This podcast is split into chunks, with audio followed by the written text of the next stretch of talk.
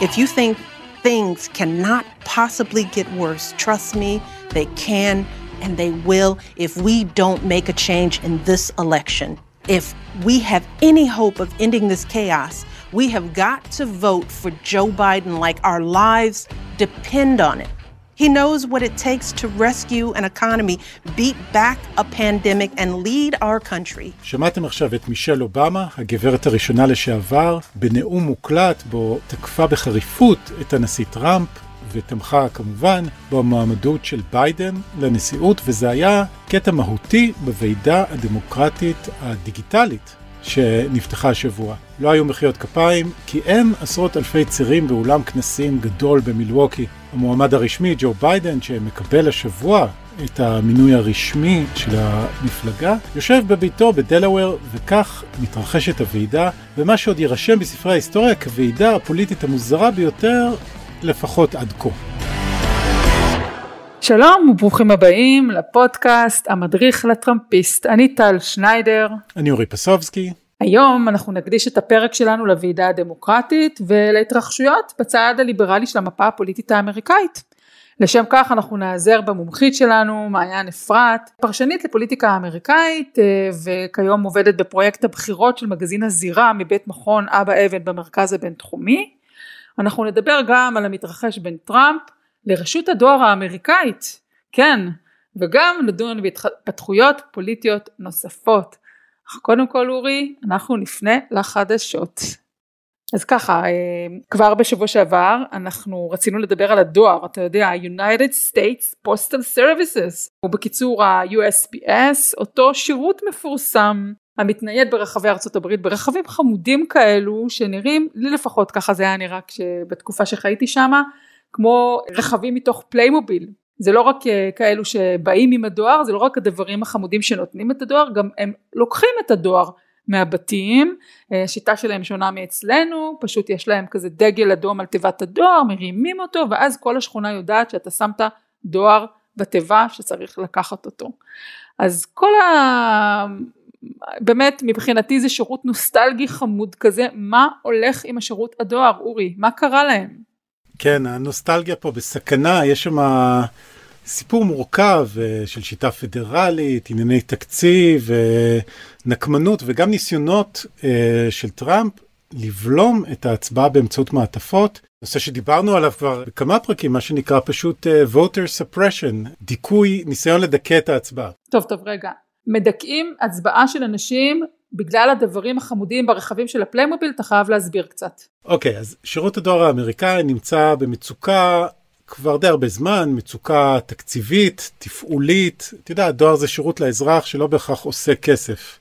אה, ולקראת מערכת הבחירות השנה, אה, הדואר הזהיר שהם אמורים לטפל בעשרות מיליוני, משהו כמו 80 מיליון מעטפות הצבעה של אזרחים שיצביעו בדואר, במקום להגיע לקלפי, וזה טיפול מיוחד, ולכן הם זקוקים לתגבור תקציבי משמעותי. והדמוקרטים רצו להכניס את הסכומים האלה בתוכנית החילוץ שהייתה אמורה לעבור בקונגרס. לא הגיעו שם להסכמות עם הרפובליקנים, דיברנו על זה בפרק שעבר, והקונגרס פשוט יצא לפגרת הקיץ ללא תוכנית חילוץ. אוקיי, okay, ולמה טראמפ מתנגד לתקצוב הדואר? אז תראי, אה, טראמפ טוען כבר חודשים ארוכים שהצבעה באמצעות מעטפות זה קרקע פורה להונאה, לרמאויות, שמדובר בשיטה שתתגמל את הדמוקרטים ושהיא תחסל את ההובלה של המפלגה הרפובליקנית. ואת יודעת, לפעמים הוא אומר שהם פשוט יפסידו ככה ולפעמים הוא אומר שזה רמאות. וכמו כל דבר באמריקה בימינו, גם הדבר החמוד שמגיע עם הרכב הקטן אה, ודומה לפליימוביל, זה הפך לעניין פוליטי, למרות שאת יודעת, לכאורה מדובר בשירות uh, שהאמריקאים uh, כולם נסמכים עליו. ויו"ר בית הנבחרים, ננסי פלוסי, כבר הודיעה לחברי מפלגה, מפלגתה שהיא מכנסת מחדש את בית הנבחרים מבטלת להם בעצם את אה, פגרת הקיץ שהייתה אמורה להימשך עד אמצע ספטמבר, והם צריכים לחזור לוושינגטון כדי להצביע בעד חוק שיחלץ את הדואר, כלומר, את יודעת, חוק שיעבור בבית הנבחרים, אבל לא בהכרח בסנאט. אוקיי, okay, אז מגיפה זה פוליטית, מעטפות דואר ודברים זה פוליטי, מה, מה, איך טראמפ מתעסק עם זה, מה הוא הולך לעשות? או, טראמפ אה, בעצמו בוחש שם פוליטית, את יודעת, בראש חבר הנאמנים של רשות הדואר עומד מינוי פוליטי, אדם בשם לואי דה ג'וי, שהוא תורם גדול של טראמפ וגם היה פונקציונר בכיר ב-RNC, בוועידה הלאומית הרפובליקנית. במאי 2020, לא מזמן, הוא מונה לעמוד בראש רשות הדואר.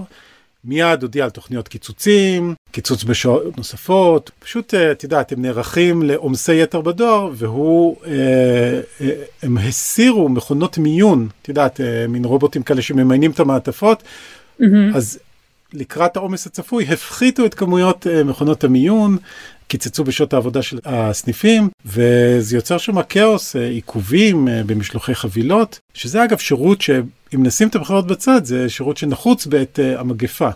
כן, נכון. העניינים מידרדרים עד כדי כך שמנהלי דואר ברחבי המדינות בארצות הברית הם שיגרו מכתבים למושלים והזהירו שיגיעו אוקטובר ונובמבר והם לא פשוט לא יצליחו לעמוד בעומס של מעטפות הבחירות. אוקיי, אז מה איפה אנחנו עומדים, איך זה נגמר בינתיים? לא נגמר, אה, נראה לאן כל הסיפור הזה ילך. טראמפ מבחינתו, הוא מדבר על זה עכשיו כל הזמן בראיונות, בציוצים. את יודעת, בלי קשר לניסיונות, לניסיונות לכאורה לשבש את פעילות הדואר, יש פה עניין רחב יותר, שגם דיברנו עליו בפרק הקודם, של אולי ככה לנסות להטיל מראש איזשהו ענן של ספק אה, סביב תוצאות הבחירות.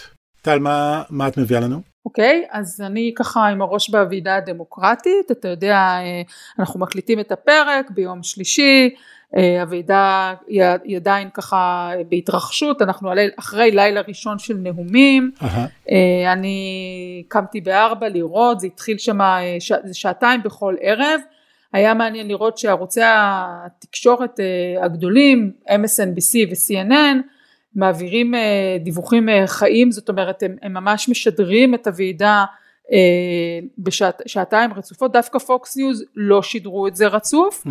וחלק מהרשתות האחרות, הברודקאסטים האחרים, באו והלכו, יצאו ונכנסו מהוועידה, אבל צריך להגיד, זה שעתיים של פריים טיים, כשההשפעה של האירוע הזה על הציבור האמריקאי היא כמעט אפסית, זאת אומרת זה בעצם עיסוק מאוד חדשותי של פרשנים ושל עיתונאים ופונקציונרים מפלגתיים כי, כי באמת כל הוועידה הזאת זה נאומים מלטפים, מפארים, מלקקים לביידן. uh, הכל הוא, הוא המנהיג הכי מדהים אם אתה צופה בזה אתה חושב שבאמת מדובר בש, בכליל השלמות אגב זה אותו דבר בוועידה הרפובליקנית שבוע הבא זה גם היה ככה לפני ארבע שנים. כן מכתירים את המועמד. כן הם מכתירים אותו אבל גם מפמפמים לאזרחים כמה הוא אדיר היה אתמול קטע אחד שאני חיבבתי מכל הככה המולת המחמאות הראו הרי ביידן גר בדלוור והוא מעולם לא עבר לוושינגטון למעט השנים שהוא היה סגן נשיא וכל השנים הוא המשיך לנסוע הלוך וחזור ברכבת כל יום כיוון שיש לו היו לו ילדים קטנים הוא היה אבא חד הורי אשתו נהרגה בתאונת דרכים. כן. בקיצור יש לו רומן עם הרכבות עם אמטראק אז, אז לעוזרים שלו ולמה שנקרא לארכיון הצילומים שלו יש תמונות שלו על הרכבת מאז שהוא מאוד צעיר ויותר מזה יש לו חברים שהם ברכבת, עובדי הרכבת הם חברים שלו, כן, כי שם הוא עבד כל השנים. עד כדי כך שחלק מעובדי הרכבת מתראיינים ומספרים איך הוא בא אליהם לניחום אבלים ואיך הוא שלח להם פרחים, כל מיני כאלו מייסס. אבל כל הסגמנט הזה הראה את ביידן גם כשהוא צעיר וגם הראה המון תמונות של רכבות עם נופים אמריקאים ומישהו אתה יודע, מי שחובב אמריקה הוא ישר ככה נמס רק מלראות את הרכבת ואת הנופים שמה של הנסיעות. אז בקיצור, אה, יש קטע נחמד, אני חושבת כל הוועידה הזאת היא מתנהלת על הרקע של המפלגה הדמוקרטית שרוצה להראות אמפתי, רספנסיביליטי, אחריות והזדהות וכאב וסבל, זה היה ככה האירוע בעצם הראשון זה יכול להיות שבימים הבאים זה קצת אה, ישתפר ואתה בטח מתעניין לדעת מה קורה עם הסקרים לא? כן, אה, שבוע שעבר היה לנו את ההכרזה על קמאלה האריס, היינו, חיכינו ל boost. נכון, חשבו שזה יעשה קצת אה, אנרגיות, קרה בדיוק ההפך, הנשיא טראמפ קצת מפגר אחרי ביידן בסקרים, אבל מצמצם פערים. אתה יודע, בחודש יולי היה פער מאוד גדול, ביידן הוביל על טראמפ מה שאנחנו קוראים בפער של עשר נקודות, זאת אומרת הפער בין זה לבין זה היה לפעמים עשר נקודות, תשע נקודות. כן. זה ירד לשבע נקודות, הפער הוא שבע נקודות, ומה שאנחנו מתייחסים ככה, ה-battle grounds, מדינות המפתח, ויסקונסין, אה, אוהיו, פנסילבניה, פלורידה, mm-hmm. אנחנו חזרנו על השמות האלו הרבה מאוד בפודקאסט. אה, ועוד נחזור. במדינות הספציפיות האלו, הוא מצמצם פערים עוד יותר. היה במדינות המפתח פער של 6 בין הצדדים בחודש יולי, וירד ל-4 וחצי. ולא זו אף זו, בערב הוועידה, שעתיים לפני שהיא נפתחה, CNN בפוש, והראו שבכלל 50% לביידן האריס, 46 לטראמפ פנס, שזה במרווח הטעות של הסקרים, תוצאה יחסית אה, צמודה, ואנחנו פשוט רואים שביידן ככה מחק את כל הפער שהיה לו על טראמפ בחודש יולי. אבל אוקיי, את יודעת, אז חיכינו לכאורה לזה שהדמוקרטים, יש הכרזה על סגנית נשיא, אה, זה אמור להלהיב את הבוחרים, במקום זה אנחנו רואים מגמה הפוכה. איך את מסבירה את הצמצום הזה בפערים? אז תראה, חלק מהצמצום הוא נובע מזה שטראמפ אולי שם את המסכה והתחיל להראות קצת אה, להתייחס אחרת לנושא הזה של הפנדמיה בקטנה. כן. הפסיק להגיד שזה שקר והמצאה וכולי. ואני חושבת, יש איזושהי הנחה, למשל בפוקס ניוז, שמעתי אותם אה, אתמול, הם אומרים, תראו, אנשים מתביישים להודות בפני הסוקרים שהם תומכי טראמפ. ולכן הם, אה, הם נשאלים, והם או שהם אומרים שאנחנו לא יודעים, או שהם אומרים תשובות אחרות, ואז מה שאנחנו רואים זה שהסקרים לא משקפים את המציאות, זה טענה לא רק בפוקס, אומרים את זה בעוד כל מיני מקומות. כן, זה ה-hidden Trump voters מה שנקרא. כן, ואני חייבת להגיד לך, מניסיון שלי לפני ארבע שנים שהסתובבתי שם בשבוע הבחירות, יומיים לפני הבחירות פגשתי אנשים בפנסילבניה שזזו בחוסר נוחות ולא רצו להגיד למי הם אה, בוחרים ואני הבנתי מזה שהם באמת, ראיתי את זה על העיניים של האנשים, כי הוא היה מביך בחלק מהדברים. אז באמת בפוקס ניוז לקחו את זה צעד קדימה ואמרו בוא, בוא נבדוק את זה. והם עשו מה שהם קוראים לזה מבחן השכנות. במקום לשאול את האנשים בסקר למי אתם מצביעים? הם אמרו להם למי אתם חושבים שהשכנים שלכם מצביעים? ואז פתאום רואים 39% אומרים טראמפ 34% אומרים ביידן 20% אומרים שהם לא בטוחים וה-20% שים לב הם יכולים להטות לגמרי את התוצאה כן. לפה או לשם ו-7% נתנו כל מיני תשובות אחרות. בקיצור, פוקס ניוז מבחינתם עשו איזשהו, הצליחו לגבור על, ה, על ההטייה הזאת. אוקיי, okay, אז יש את ה... אלה שמתביישים מהסוקרים, ויש את אלה שעונים ופתאום עונים... אה... גם התשובות שלהם מצמצמות את הפער קצת בין טראמפ לביידן, טוב, אבל מצד שני את יודעת. וגם יש לנו פה את הבעיה של בחירות עם מעטפות ובחירות עם מחלה, ואנחנו לא יודעים מה יהיה, באמת לא יודעים מה יהיה. כן, כן, וכמובן, אה, עוד אה, יכול להיות שאחרי הוועידה של השבוע שוב נראה איזשהו באמפ אה, מסורתי של אחרי הוועידה, דברים עוד השתנו. מה שנקרא, נכון, הישארו נכון איתנו. מאוד. כן, לגמרי. נעבור עכשיו לראיון עם מעיין אפרת, פרשנית לפוליטיקה אמריקאית, בפרויקט הבחירות של מגזין הזירה מבית מכון אבא אבן במרכז הבינתחומי. אם אתם זוכרים, מעיין התארחה בפודקאסט שלנו לקראת הפריימריז במפלגה הדמוקרטית. כמובן שהיא מכירה את כל הדמויות לפני ולפנים. היי מעיין, תודה שהצטרפת אלינו פעם נוספת. תודה שהזמנתם אותי פעם נוספת. אז מעיין, אנחנו ממש בימי הוועידה, אנחנו מקליטים את הפודקאסט ביום שלישי אחרי יום אחד של נאומים. הספקת לראות משהו מההתרחשויות הדיגיטליות, הווירטואליות, אה, מה את אומרת על הנאומים? נגיד ככה, אה, ראיתי, הסרטון שהכי נהניתי ממנו מהוועידה זה סרטון כזה שהצוות של ברני סנדרס שחרר מהמאחורי הקלעים שלהם, ככה דקה שתיים ממש לפני שהוא עלה לאוויר ב live, הוא מבקש מכל הצוות להיות להיות בשקט ולא לזוז הרבה, כי כנראה שם רצפת עץ או משהו כזה בבית שלו בוורמונט, אז שהם לא יעשו לו רעש ויבלבלו אותו, הוא שם כזה לחוץ ונרגש, ופתאום אתה רואה ברני אחר, אז זה באמת היה הקטע שאני הכי נהניתי ממנו, וכן, הוועידות האלה כשהן דיגיטליות זה מאוד מאוד מוזר. מה באמת את אומרת על הפורמט הזה? לא, לא היה שם איזה קהל מריע ובלונים. כן, בהתחלה אמרו שהם ינסו לעשות איזשהו live reaction או, או משהו כמו, כמו הדיב הדיגיטליים שעשו בכדורגל ובכדורסל שהחזירו עכשיו. עוד לא ראיתי איך זה עבד כל כך. שמעתי היום ככה את, את החבר'ה שעבדו עם אובמה, מדברים על זה, הם אמרו, מצד אחד אולי צריך לחכות ולראות איך זה יעבוד הפטנט הזה, מצד שני זה נותן הזדמנות לדוברים לייצר איזה משהו קצת שונה משל אובמה שהעביר את הנאום בעצם בישיבה נגיד, כאילו זה נותן איזשהו משהו קצת יותר אה, אישי או בלתי אמצעי לוועידה, שזה פשוט משהו שכותבי הנאומים של כל הבכירים שהולכים לנאום שם בשלושה ימים שעוד נותרו לנו.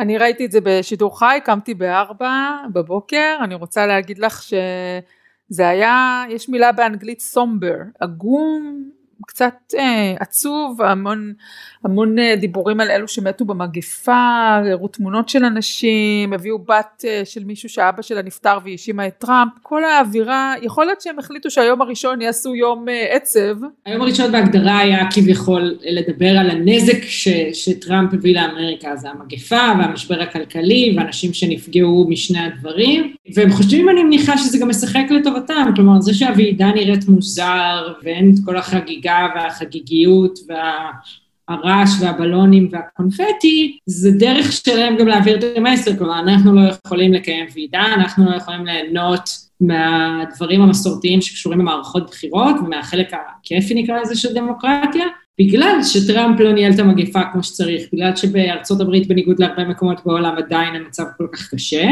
ומשחקים על, ה, על הנושא הזה, כלומר העובדה שהוועידה נראית קצת עצובה, זה חלק מהמסר של הוועידה עצמה. כלומר, תראו איך אנחנו נאלצים לקיים ועידה בגלל המצב הנוכחי במדינה. את יודעת, אה, בשבוע שעבר אה, ממש ככה חיכינו עם ההקלטה עד אמצע הלילה, עד שהכריזו על הבחירה של המועמדת, אה, של קמאלה האריס. אז אני חושב שגם השבוע אפשר עדיין לדבר טיפה על קמאלה, על ההשפעה שלה, אם כי קצת קשה לדעת מה ההשפעה שלה ומה, איך ה base מרגיש, כי כאמור, לא ראינו את ה base מתלהב כי הוא פשוט לא שם. כן, גם, אה, גם יהיה קשה לדעת אחרי הנאום שלה בוועידה, היא דווקא נואמת נהדרת לאירועים כאלה, היא יודעת להדליק את הקהל, ראינו את זה בנאום שהיא נתנה יום אחרי שהיא קיבלה את המינוי, היא צחקה, היא הייתה מאוד כאילו חמה, וראו אותה בווידאו מאוד מתרגשת, זה הרגיש מאוד אמיתי כשהיא נאמה שם, אבל גם אז באמת לא היה קהל ולא היה מחיאות כפיים. השאלה אם זה יחזיק בבית לא יחזק ככה המחוות האנושיות שהיא יודעת לעשות, אבל כשהיא עושה אותם כלפי עיתונאים ומצלמות ולא קהל. סך הכל נראה ש, שהחלק שבבחירה שלה שהם קיוו לקבל ממנו, כלומר שאוכלוסיות מיעוט, נשים, אזרחים לא לבנים, כל מיני קבוצות ש, שהרגישו שביידן לא מספיק מייצג אותה מבחינה זהותית, ושהרגע ההיסטורי הזה, כמו שהוא נראה בפריימריז, קצת התפספס עם הבחירה בביידן. נראה ש, שכן הבחירה בקמלה בסופו של דבר, כשאתה רואה אישה שאיננה לבנה, עם סיפור חיים אה, של משפחה של מהגרים, מגיעה כל כך קרוב אה, לכס הנשיאות, אז זה באמת עזר, ו- וראיתי דמויות uh, שאולי פחות מתרגשות מביידן, כן מתרגשות מהווידאוים של קמאלה האריס נכנסת לתפקיד הזה. טוב, צריך להגיד, היא נואמת בלילה שבין רביעי לחמישי, אני לא יודעת מתי אתם מאזינים לפודקאסט הזה, אנחנו מקליטים אותו כאמור בשלישי, אה, אבל יכול להיות שעד שתשמעו את הפודקאסט כבר אנחנו נהיה אחרי הנאום שלה, ורציתי לשאול אותך, הוא נמצא בבית בדלוור, איך טראמפ אומר יושב לו ב basement ולא יוצא מה basement. אבל צריך להגיד את האמת הוא באמת נראה קצת אה, כל הישיבה הזאת בבית והיעדר אירועים והיעדר הסתובבות הופך אותו לטיפוס קצת נטול אנרגיות. וקמלה יכולה גם להפעיל עליו היא בת 55 היא הרבה יותר כזאת היא אקטיבית ומגניבה, בטח יותר מחוברת לדור, לדורות קצת יותר צעירים. את לא, את לא חוששת שהיא תיקח לו את תשומת הלב? אני חושבת שאם תהיה רבה מסוימת שהיא תיקח לו את התשומת לב, זה דווקא ישחק לטובת הקמפיין, כי זה יהיה בהזדמנויות שהוא אולי ייראה קצת לא מחובר, ולשלוח אותה לעשות אה, פעילויות עם צעירים, או איזשהו אירוע ש, שמצריך קצת אנרגיות גבוהות וחיבור וצחוק מתגלגל, ייתן להם את היתרון. ביידן, וזה גם אומרים אנשיו, האמת שהוא טוב יותר בפוליטיקה של אחד על אחד, בפוליטיקה הקמעונאית, כמו שהם קוראים לזה בארצות הברית, וזה דווקא אפשר לעשות בעידן של הזום, כלומר לייצר מפגשי טאון הול כאלה קטנים עם... אה, 20, 10-20 בוחרים, שהוא מדבר איתם אחד על אחד, ואחר כך אפשר לראות, לשחרר את הסרטונים ולראות איך הם מתחברים אליו, כנראה יותר מתאים לו בעולם ש, שאי אפשר באמת לעשות בו אירועים גדולים ולראות קהל ומחיאות כפיים. אז במובן הזה יכול להיות ש, שבסוף אנחנו, זה נראה לנו מאוד מצחיק, כאילו הוא מסתתר במרתף ו, ולא יכול לצאת לעשות אירועים. מצד שני, אם זה יהיה אירועים כמו שהיה בנאום, בנאום קבלה של קמאלה האריס.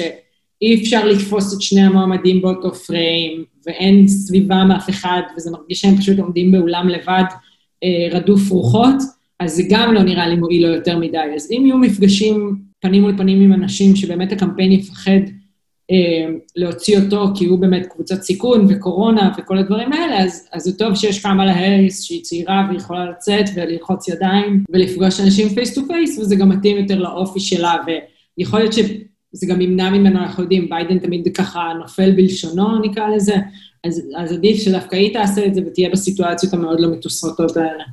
אז היא משלימה אותו, כאילו. כן, אני חושבת שבסך הכל היא באמת אה, משלימה אותו במובן שקודם כל היא לא גבר לבן מבוגר, שתיים, היא בן אדם שבאמת מאוד מאוד חושב מהר בסיטואציות כאלה של אחד על אחד, מגיב בקלות, אם זה יהיה להתקפות מצד טראמפ, אם זה יהיה לצד התקפות מרפובליקנים אחרים, ו- ועושה את הכל עם, אה, עם חיוך ומאוד אה, ככה כאילו זה לא נוגע בה, וביידן אמור להיות הדמות הממלכתית יותר, שבאמת המסר של הקמפיין כל הזמן הוא המלחמה על נפשה של אמריקה. הייתי אומרת עליה שהיא נונשלנטית כזאת קצת. כן, אני חושבת אבל שהם רוצים את זה, כלומר, זה מראה משהו מאוד משוחרר, משהו שמאוד לא אה, עסוק בעצמו, וביידן אמור להיות הדמות הממלכתית מביניהם, כלומר, ביידן אמור להיות המבוגר האחראי שבא לסדר את אמריקה אחרי שטראמפ ילך, וכמה אמורה להיות להביא את ההתלהבות של איך נעשה את זה, נוציא את האנשים מהבית, נלך להצביע, קדימה אחריי.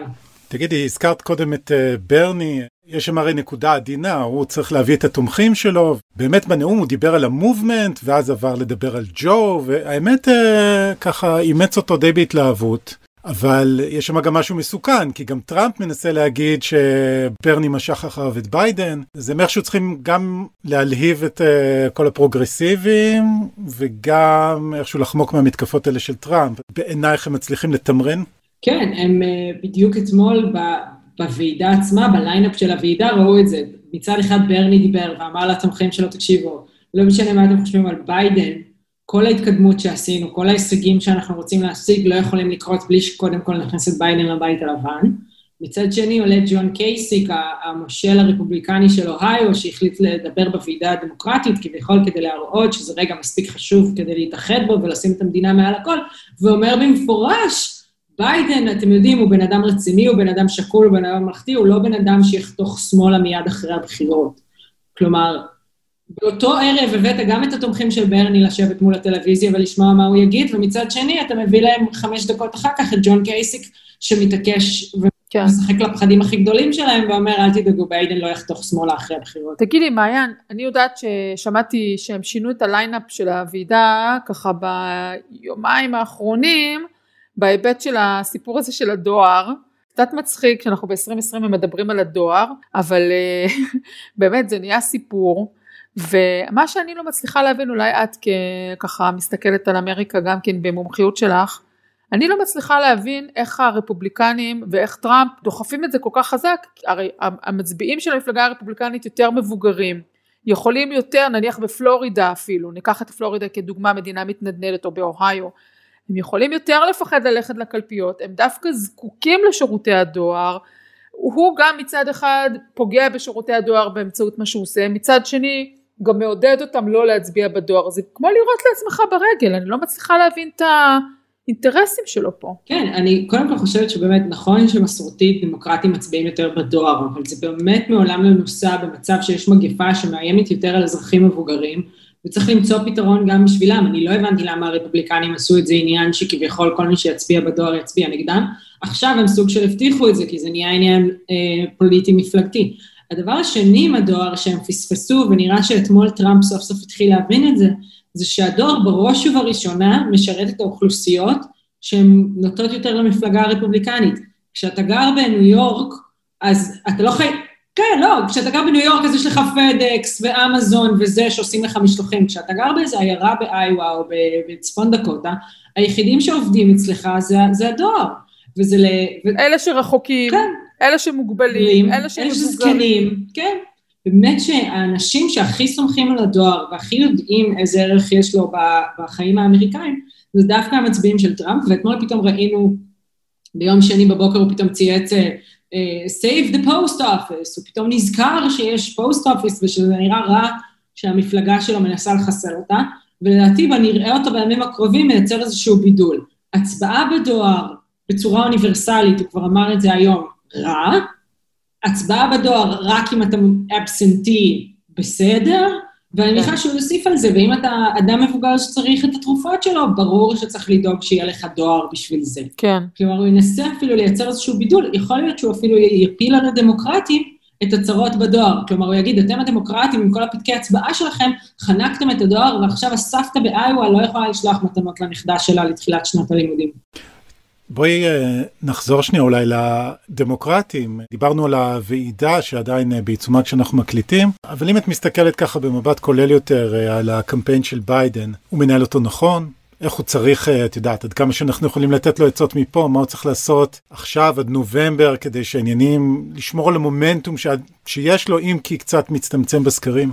כמו שדיברנו קודם, ביידן באמת נמצא באיזשהו, זה לא בעיה, זה, זה בעיה טובה, יש לו הרבה קבוצות שונות, קלאסטרים באוכלוסייה לבחור מהם את המצביעים, ונראה יחסית שהוא, שהוא מכוון יותר ככה למצביעים המתנדנדים מצד ימין נקרא לזה, כלומר המתונים יותר, אלה שאולי נשארו בבית ב-2016, אלה שאולי אה, התלבטו, מה שנקרא Obama Trump voters, סומך על זה שהצעירים והפרוגרסיביים בסוף החליטו לצאת מהבית בגלל ש, שאין להם ממש ברירה אחרת, ובגלל שגם הם מפחדים יותר בהכל מארבע שנים של טראמפ. ועם הבוחרים האלה באמת שהוא עובד, אנחנו רואים אותו עובד, באמת מנסה להביא אה, קולות רפובליקנים שיתמכו בו, מנסה לדבר כל הזמן על, אה, על רעיונות גדולים יותר מרק הבחירות, כלומר לא מבטיח איזושהי תוכנית כלכלית זו או אחרת, לא בהכרח מבטיח אה, הבטחות חברתיות כאלה ואחרות, אלא מנסה להישאר ברמה היותר גבוהה של אה, מדינה ועתיד המדינה מעל המפלגה, וגם מנסה להישאר קצת מתחת לכותרות. בואו נדע על האמת, ככל שטראמפ בכותרות ועושה צרות עם הקורונה, לא מצליח להשתלט על הקורונה, כל עוד הקונגרס לא מצליח להעביר עוד אה, חוק בנושא הפיצויים לציבור ולעסקים בזמן הקורונה, עדיף לביידן שידברו על זה בחדשות, בזמן שהוא עושה אירועים קטנים עם, אה, עם בוחרים ומשכנע אותם cluster אחרי cluster של בוחרים. מצד שני, באמת, כמו שאמרנו, עם ברני והתומכים של ברני, לדעתי בשבועות האחרונים הם לחצו קצת חזק מדי על הצד המתון יותר, כאילו חתכו קצת יותר מדי למרכז, שכביכול מצופה ומקובל בבחירות כלליות, והם כבר עשו, כביכול הגישו כבר את ענף, ה, את ענף, ה, את ענף הזית לצד של ברני, כשהם יצרו את ה... אה, ועידות פיוס האלה במפלגה, והם באמת, צריך להגיד, הם נתנו הרבה מבחינת מצב ומבחינת הבטחות בפועל לצד הפרוגרסיבי של המפלגה, אבל עכשיו פתאום נראה שבשלושה שבועות האחרונים הם לוחצים מאוד מאוד חזק על, הבוחרים שבאמצע, והם שוב צריכים להיזהר שזה לא בצד השני, יעשה backlash של, של בוחרים שפתאום יצעקו על ברני ועל AOC ש, שהתגייסו לקמפיין, מה אתם עושים? הם, אה, הם מנסים אה, לגנוב ניצחון, או, או, או הם נותנים לרפובליקנים לגנוב לנו את המפלגה. עכשיו תראי, באמת, זה, זה מרים לי ככה לשאלה הבאה, אני גם רוצה קצת לדבר על הקונגרס, וגם באותה, לשמוע ככה על איפה את חושבת שמעניין לעקוב, אבל באותה נשימה, בואי נדבר רגע גם על ה Squad, על ארבע חברות הקונגרס, שאחת מהן היא AOC, שנכנסו ביחד אה, לפני שנתיים, נדמה לי, ואנחנו רואים שאילן עומר, צריך להגיד אצלנו אה, בישראל אה, לא אוהבים לשמוע את הדברים שהיא אומרת וחוששים ממנה מאוד. אה, ויחד איתה רשידה טליב שהיא ממוצא אה, פלסטיני הם ניצחו בפריימריז ואני חושבת שנוסף להם ג'מאל באומן מניו יורק. אני לא בטוחה אם הוא יחד איתן בגישה שלו למדינת ישראל בגישה העוינת צריך להגיד אה, לישראל אבל הקבוצה הזאת היא מתרחבת, היא בטח לא נמחקת. מה את אומרת על הסקוואד שהולך להיות אה, חמישייה, או נדמה לי אפילו שיש עוד מישהי שנבחרה. אפילו יותר, אני חושבת שהם כמעט, אה, אני חושבת שהם כמעט הכפילו את עצמם בסבב הזה. צריך להגיד, אה, מעבר לזה שהם מכנים את עצמם הסקוואד, הם באמת כולם עובדים דרך אותה קבוצת פעולה פוליטית, אה, אם אתם רוצים לקרוא עליהם עוד, אז הם נקראים Justice Democrats, וזה גוף מאורגן שתומך במועמדים האלה ומנסה לקדם אותם, והכניס, אז אפשר, אז הוא הכניס את, את הרביעייה בסיבוב הקודם, בסבב הזה כבר יש לו אה, שני ניצחונות גדולים נוספים, שזה ג'מאל באומן בניו יורק, וקורי בוש, שזו מחוקקת שתגיע ממיזורי. שהיא אפילו, אני חושבת, נמצאת בנושאים מסוימים, אפילו עוד יותר אה, לשמאלן של חלק מהחברות האחרות, וגם בוא נגיד, בעוד ש-AOC וג'בל באומן למשל הם מניו יורק ויש להם איזשהו מחויבויות כלפי, כלפי, אם אנחנו מסתכלים על, על הדעות של הקבוצה הזאת כלפי ישראל, אז להם יש מחויבות מסוימת כלפי הקהילה היהודית בניו יורק, אם הם רוצים אי פעם להתקדם למשרה יותר גבוהה בניו יורק, שלא, שלא מתבססת רק על המחוז שהם נמצאים בו. מחוקקת ממיזורי, יש לה הרבה פחות בעיות כאלה, נקרא לזה ככה. ובאמת הקבוצה הזאת גדלה, וצריך להגיד, הם עובדים בצורה מתודית, זה לא במקרה קורה. הם, אה, הם הבינו משהו מ-2018 כשהם הצליחו פחות, וזה ללכת על אה, מושבים דמוקרטיים בטוחים, כלומר מושבים שברגע שזכית בהם בפריימריז, 99 אחוז סיכוי שאתה תהיה המחוקק של, שמייצג את המחוז הזה, הם, אה, אז הם מערערים על המכהנים שם, לוקחים את הכיסאות בזכות אקטיביזם ועבודה מאורגנת והעובדה שבאמת זה לא באמת משנה מי הדמוקרט שייבחר, ולכן אין פחד להפסיד את הכיסא, וככה הם מצליחים להגדיל. יש להם עוד מועמדים שזכו בפריימריז שלהם, חלקם עדיין מחכים וחלקם עדיין בימים הקרובים ידעו מה קורה, ואז נדע מה גודל הקבוצה הזאת באמת בקונגרס, והם כבר, אה, אה, מה שנקרא, אה, דוהרים על גלי ההצלחה אה, מתכננים מה הם יעשו ב-2022. ב-2022 הם גם ירצו אה, לנסות להכניס מועמד משלהם לסנאט.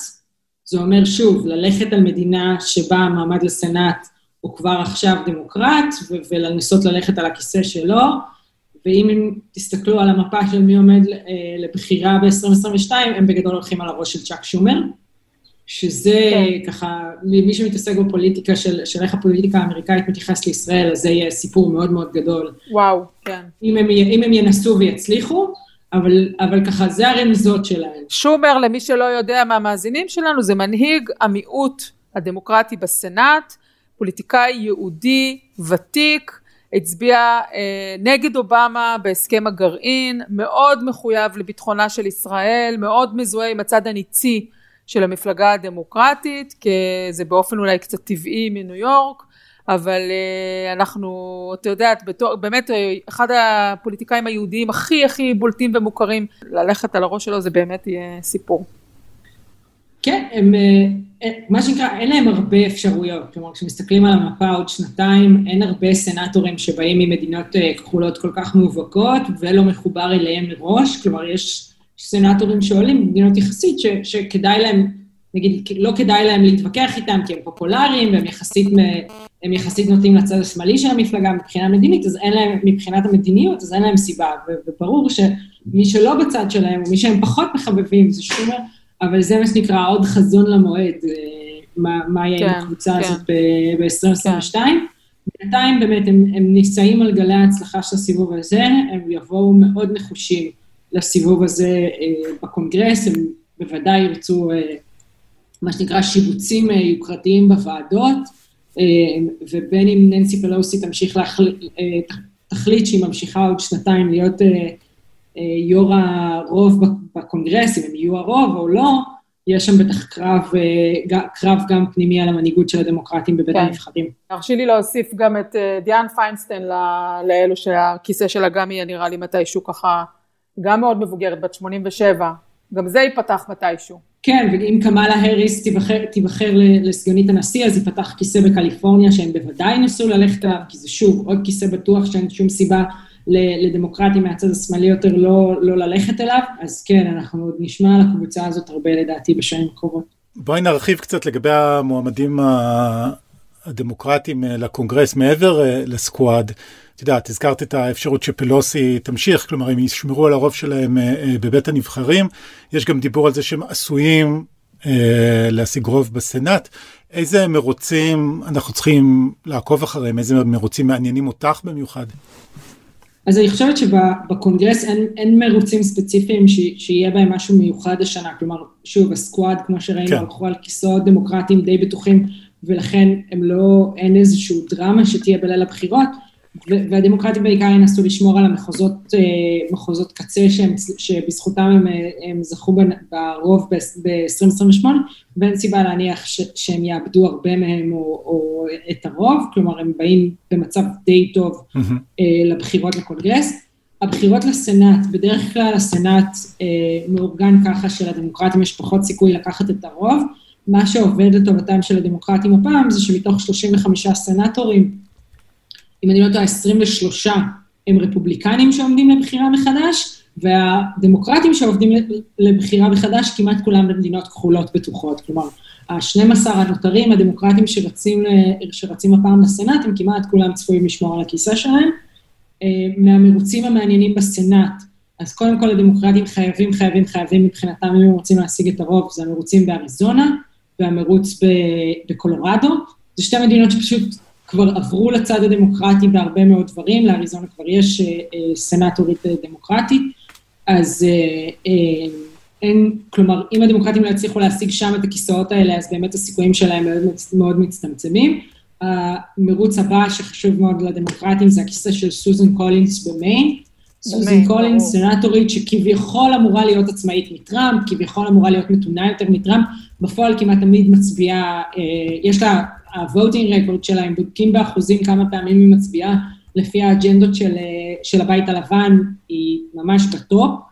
ומיין היא לא מדינה כזאת אדומה או כזאת טראמפיסטית כמו רקורד ההצבעה של סוזן קולינס, yeah. ולכן אה, נראה שהדמוקרטים ילכו שם ב-200 אחוז על הכיסא הזה, והסקרים יחסית אה, מאירים להם פנים שם. אחרי המרוצים האלה, אז יש שני כיסאות בג'ורג'יה, יש בחירות רגילות ואז בחירות מיוחדות, אז מן הסתם מדינה שהיא גם trending blue, מה שנקרא, אתה חייב לנסות להביא לפחות אחד משניים בשביל להביא את כן. הרוב. כן. צפון קרוליינה, עוד מחוז חשוב לדמוקרטים, המחוז, ב, אה, הכיסא באיווה אה, אה, לא יהיה פנוי, אבל יש שם בחירות השנה. המפה של הדמוקרטים די גדולה, ויכול להיות שתהיה אפילו קצת יותר גדולה ממה שהם חשבו, פתאום ה... מסתכלים לדרום קרוליינה גם, לכיסא של לינזי גרם, אני לא חושבת שהוא יאבד אותו, אבל פתאום זה נראה שיש שם יותר צמוד. כן, לינזי גרם, יש לו פתאום fight מעניין. fight אה, אמיתי, כן. אה, טקסס אולי. רק את מיץ' מקונל לא הזכרת, אני לא חושבת שיש להם סיכוי להביס אותו בקנטקי. אני לא חושבת שיש להם סיכוי להביס אותו בקנטקי. כן. אה, כן. היה שם איזה סקר אחד אופטימי. ממש לפני הפריימריז, היה שם פריימריז מאוד לוהטים, לוהטים בתוך המפלגה. למאזינים אני רק אגיד שזה הזוגי של צ'אק שומר שדיברנו עליו קודם, הוא מנהיג הרוב השמרני בסנאט והוא פוליטיקאי מאוד מאוד חזק ובולט והחלום הרטוב של כל דמוקרט זה לראות אותו עוזב כי הם רוצים שה, שלא יהיה שם כזה חוזק אבל אה, זה כנראה לא יקרה כי קנטקי מדינה מאוד שמרנית.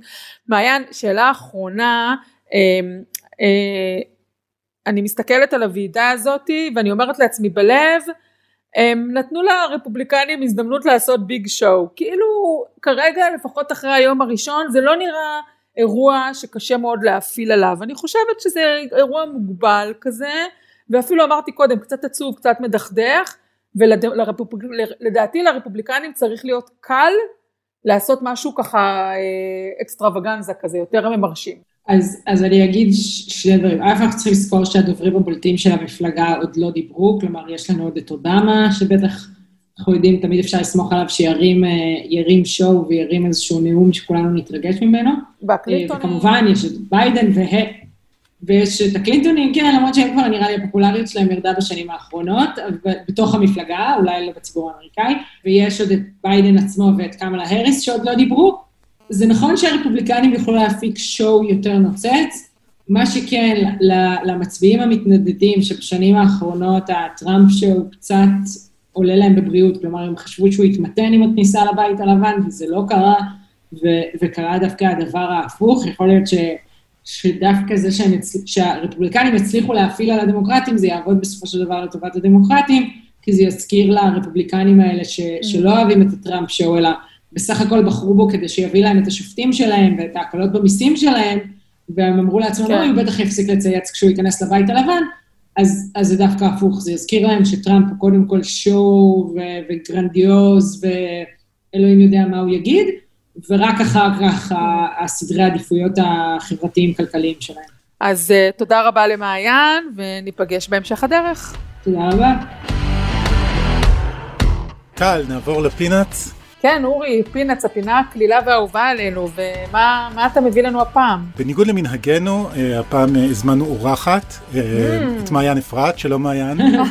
שלום. מוכרת לי.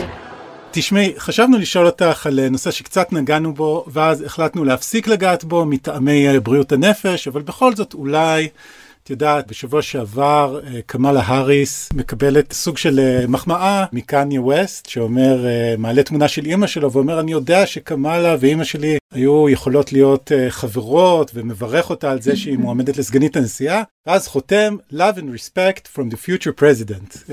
אני הנשיא הבא, קניה ווסט, מברך אותך, קמאלה האריס, על ההתמודדות שלך. ואני לא יודע איך את תופסת את כל הסיפור הזה, יש בו אלמנטים... קצת טרגיים, לפעמים קצת קומיים, ויש גם את השאלה האם זה הולך להשפיע במשהו, כי פתאום גילינו שהעורכי דין של המפלגה הרפובליקנית מסייעים להריץ את קניה. אז אני אגיד ככה, קודם כל צריך באמת להגיד שזה, שזה מצב די עצוב, כי, כי קניה בסופו של דבר מתמודד עם אה, מחלה מתחום בריאות הנפש, ולא, הוא כמובן לא מסתיר את זה, וזה טוב שהוא לא מסתיר את זה, אבל חושבת שאני לא טוב ש... יכול להיות שיש אנשים שמנצלים את זה לצרכים שלהם ומעודדים כן. אותו אה, להתנהג בצורה, בצורה לא אחראית. הסיבה שלא אחראית זה שאני לא חושבת שיהיה לנו נשיא קניה ווסט, כמה שאני אוהב לראות את קים קרדשן בבית הלבן, דווקא זה אני חושבת יכול להיות להיט, יש לה הרבה דברים שהיא רוצה לקדם, היא, היא מתעסקת בנושאים של אה, צדק במערכת המשפט הפלילי, ודווקא עשתה שם כמה דברים יפים. מה שכן, באמת, כמו שראינו, יש מדינות מסוימות שהוא מנסה, שהוא מנסה, אולי יצליח אפילו, למשל וויסקונסין, שהוא מנסה, ויכול להיות שעוד בסוף יצליח אה, אה, להיות על, ה, על פתק ההצבעה, ושם זה בעיה, כי, כי זו מדינה שממש אחוז לפה, אחוז לפה יכול להכריע, זה קרה שם גם בבחירות למושל, גם בבחירות אה, אה, פנימיות בתוך המדינה, זו מדינה שנהייתה מאוד מאוד צמודה בשנים האחרונות, והקמפיין הזה, ש, שחלקית מונע כנראה מקניה עצמו, וחלקית מאנשים שמנצלים את מצבו, לא נרצה שכולנו אה, נשלם את המחיר של הדבר הזה, וכל האמריקאים אה, בהתאם, בגלל שקניה ווסט החליט, החליט לעשות, אני לא יודעת מה הוא החליט, אבל פתאום... אף אחד לא יודע. פתאום, פתאום זה עולה לדמוקרטים במדינה הזאת, או במדינה אחרת, ו- וכן, כאילו, זה מצד אחד לא רוצים לקחת את זה ברצינות, כי אף אחד לא רוצה לתת לזה חמצן, מצד שני מספיק שבמדינה או שתיים הוא יהיה על הבלט, ו- וכל מיני חבר'ה צעירים, אגב, לא חייבים להיות אפרו-אמריקאים, יכולים להיות חבר'ה לבנים אה, צעירים שרוצים קצת אה, לצחוק ושוכחים שיש לזה משמעויות אמיתיות, ו- ויהיה לנו מאוד מעניין.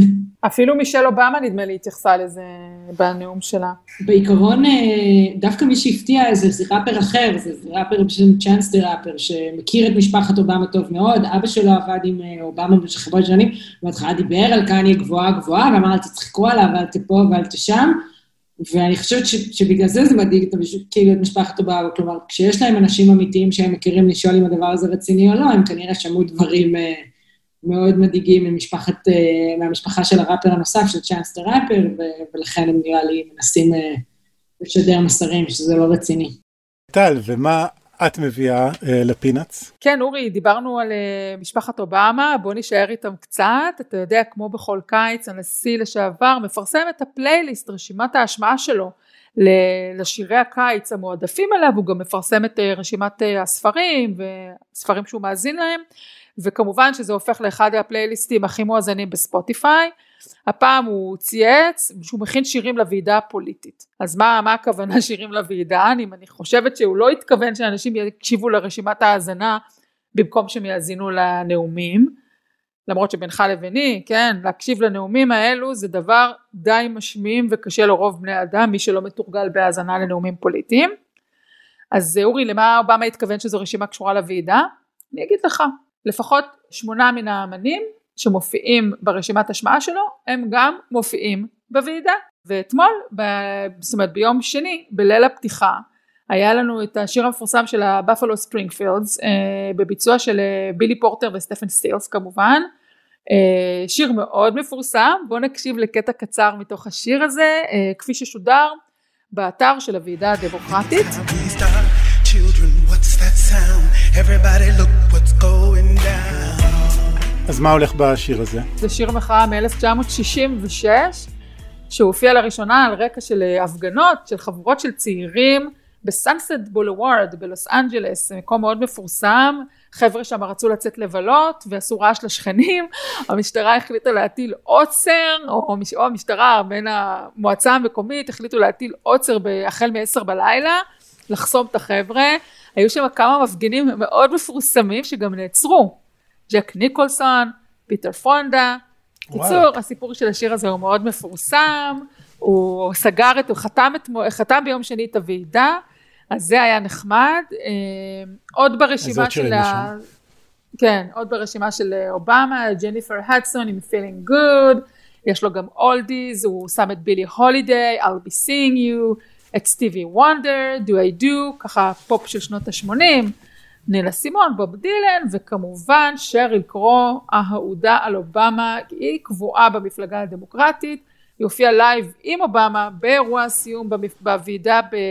זה היה דנבר 2008, הייתי שם, ראיתי אותה, זה היה מדהים. אבל כן, כן, הופעה חיה של שריל קרו, אני באמת מאוד אוהבת אותה.